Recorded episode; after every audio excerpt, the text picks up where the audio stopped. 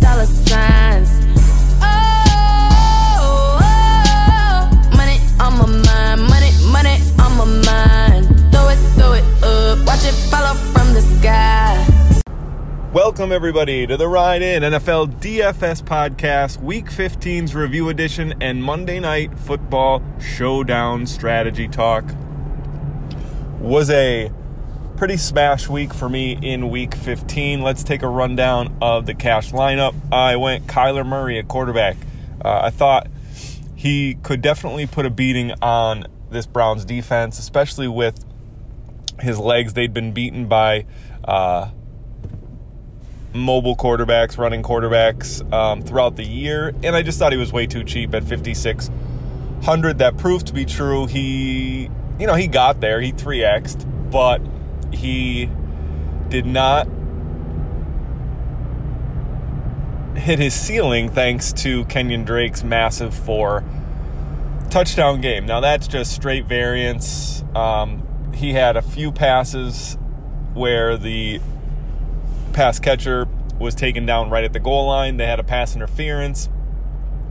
I mean, Kenyon Drake basically had three touchdown runs of one yard. Uh, I think his first might have been for three or something like that, but that was just a ton of variance there to be down at the goal line uh, three times and, and have Drake run the ball in.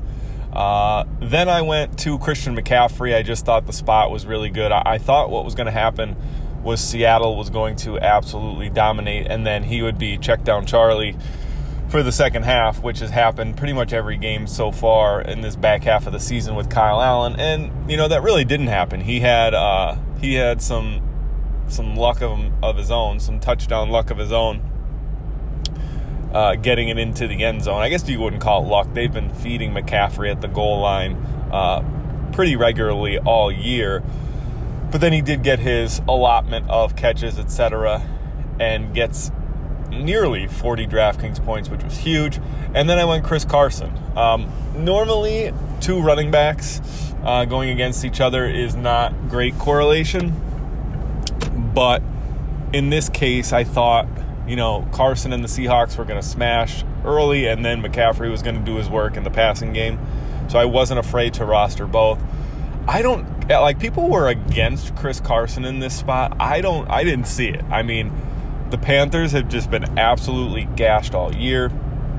Like literally just giving up chunks and chunks and chunks of yardage and we saw it with Carson. They couldn't even bring him down. And you know, Rashad Penny was going to be out. So I knew that CJ Prosise was not going to play a ton of snaps. I knew that was not going to be the case. So I was locked into Carson. I liked him better than Saquon Barkley. Um, I said as much on this podcast on Friday. I said as much in my 4 for 4 article. That obviously did not come to fruition. Um, but it didn't come it didn't bite us either because they were only separated by a few DraftKings points and Barkley was actually more expensive, so he would have had I would have had to rearrange my entire lineup uh, if I was going to get him in there. At least I think that's the case. Um, I'm not 100% sure on that. Don't fact check me. I think Barkley was like $200 more though. Uh, at wide receiver, I went D Hop, DeAndre Hopkins. You know, when Fuller was in, I almost switched to Godwin. Wouldn't have really mattered. They ended up right around the same, the same price point. But I figured that, you know, Nuke would uh, have his intermediate routes opened up by Will Fuller, so I thought it might help him. I know he might not get as many targets, but figured there might be a bit more efficiency in those targets. They were really doubling him for the whole first half, but then the Texans kept going to Will Fuller, and you know the Titans realized that they just can't double Hopkins because Fuller and Stills are going to eat them alive. So then they came off that in the second half. It looked like, and that's when Hopkins really ate. I played Bobby Woods. Uh, a disappointment. Only five DraftKings points or so. Uh, you know, after weeks and weeks of just smashing value, even without scoring touchdowns. So he didn't do too hot, but we survived that. Thanks to Chris Conley at 3,600. Um, he had some touchdown luck for sure this week. He, he didn't have a catch in the first half, and then he scores both the Jaguars touchdowns coming down the stretch. That was a huge payoff. Uh, Tyler Higbee at tight end. Uh, he is just, I mean, anybody that didn't see this, he had the Monday night pricing neglect, and you know he was he's just been being fed the ball in this offense without Gerald Everett, and he's crushing it. You know, he's he's the athletic tight end we saw at Western Kentucky. He's a hilltopper. Played a ton of him in college DFS. So, you know, I just thought that was a no-brainer. Uh, Boston Scott at 3K. So here's what happened with Boston Scott. Um, I had Patrick Laird in all week, but when DeVante Parker and Allen Hurns cleared concussion protocol, I thought that it might be a little thin because I didn't think he'd get as many looks in the passing game, which is where he's most valuable. Uh, Pederson was talking up how Boston Scott would be a huge part of their offense all week. I believed him. Um, and he was. He was in for a ton of snaps. Even if Miles Sanders was in, they were running him across the formation with jet sweep type stuff. They were splitting him out as uh, a slot receiver at, at some at some point. Um, so I thought Scott was for the for the fifteen hundred dollar savings, just a better play than Patrick Laird. I was fully expecting Patrick Laird to outscore Scott, you know, maybe like sixteen to twelve or something like that. Um, but the fact that you were getting fifteen hundred dollars just made it uh, the clincher for me. And then the only money I had left was twenty $200. I, I, tried not to let defense dictate my lineup, which some weeks it happens.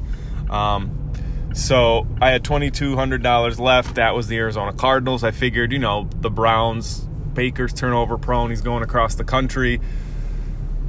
We'll give it a shot because I loved the rest of my lineup. They don't, I mean, they only ended up 2xing with uh, five DK points, but it really didn't matter because freaking clowns on the road, I'll tell you. Uh, it really didn't matter because the rest of the lineup was pretty smash. Uh, ended up winning almost 80% of my head to heads. Um, you know, double ups wasn't even a question whether I was going to cash as of about 5:30. Just like, you know, clear sailing for the afternoon. Um, GPPs had one decent team with uh, a Julio Jones and George Kittle pairing uh, did pretty well, but for the most part, GPPs weren't great this week. Uh, but overall, uh, a pretty profitable week. Nice to have that heading in to the final two weeks of the season. Okay, let's talk Monday night showdown. We have the Colts visiting the Saints. A few notes, a few strategy points for you to ponder. The first is going Michael Thomas and the captain over Drew Brees, right? So, uh, very rarely is Drew Brees going to outscore Michael Thomas, and they are nearly the same price on this slate. Um, and it's just a product of how DraftKings scoring works and the concentration of the Saints offense, right? So, I mean, Drew Brees goes for 303. That is 27 DraftKings points. Uh, and if Drew Brees goes for 303, you better believe Michael Thomas is probably going for about a buck 20 and one. And, that right there, if he catches 10 passes, 10 for 120 and one is 31 DraftKings points. Um, so it's going to be hard for uh, like last week was an outlier. Drew Brees went for uh, you know a million DraftKings points. Michael Thomas didn't see much of it because Jared Cook caught two touchdowns and, you know, some other, I think maybe Tre'Quan Smith caught a touchdown. That's not always going to happen. It's, it's actually going to be, uh, the probability of that happening is very slim. So go Michael Thomas in your flex over Drew Brees. If you think Michael Thomas is, you know, going to have a poor performance and Drew Brees is still going to get there, which is also very, very slim chance. But it's it's a lineup construction that, you know, could win you $100,000 if you're correct, right? If you think, you know, Drew Brees is going to go for 303 and Michael Thomas is going to have one of his 6 for 60 games, I don't see it. Um, but if that if you think that's the case, by all means you can put Drew Drew Brees in the flex or excuse me, in the captain but I really think that you it, would behoove you to to get Michael Thomas in your in the captain slot if you are you know telling yourself that it's a lineup in which the Saints passing game goes off. Uh, some other random flyers. Um, you know, I think we can sprinkle in the Colts wide receivers, uh, Zach Pascal and Marcus Johnson are obviously going to be an important part, especially if you think the Colts are going to be behind. Uh, I like Nyheim Hines as well. I think this game script is going to call for a bit more Nyheim Hines instead of Marlon Mack. As always, Taysom Hill is in play. They love getting him in at the goal line, um, doing some crazy stuff. I think if there's a lineup where you don't play Drew Brees, maybe get Taysom Hill in there hoping that there's some variance and he scores two goal line touchdowns or something of that nature. Uh, and then the last point from Monday Night Showdown would be playing both Jack Doyle and Jared Cook or Josh Hill. So obviously it looks like Jared Cook is going to go, but if he doesn't, um, Josh Hill uh, would be a, a pretty popular play. But I think a lot of people will be hesitant to pull the trigger on two tight ends in their uh, showdown lineup, and may even key that as a rule if they're like if they're scripting lineups. You know, only one tight end.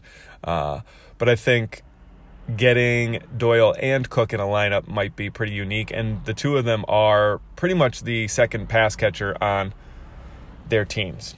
All right, guys. I hope you had a profitable week 15. I hope you crush the so- the showdown slate tonight. Good luck, and I will see you for the Week 16 NFL DFS rundown on Thursday or Friday.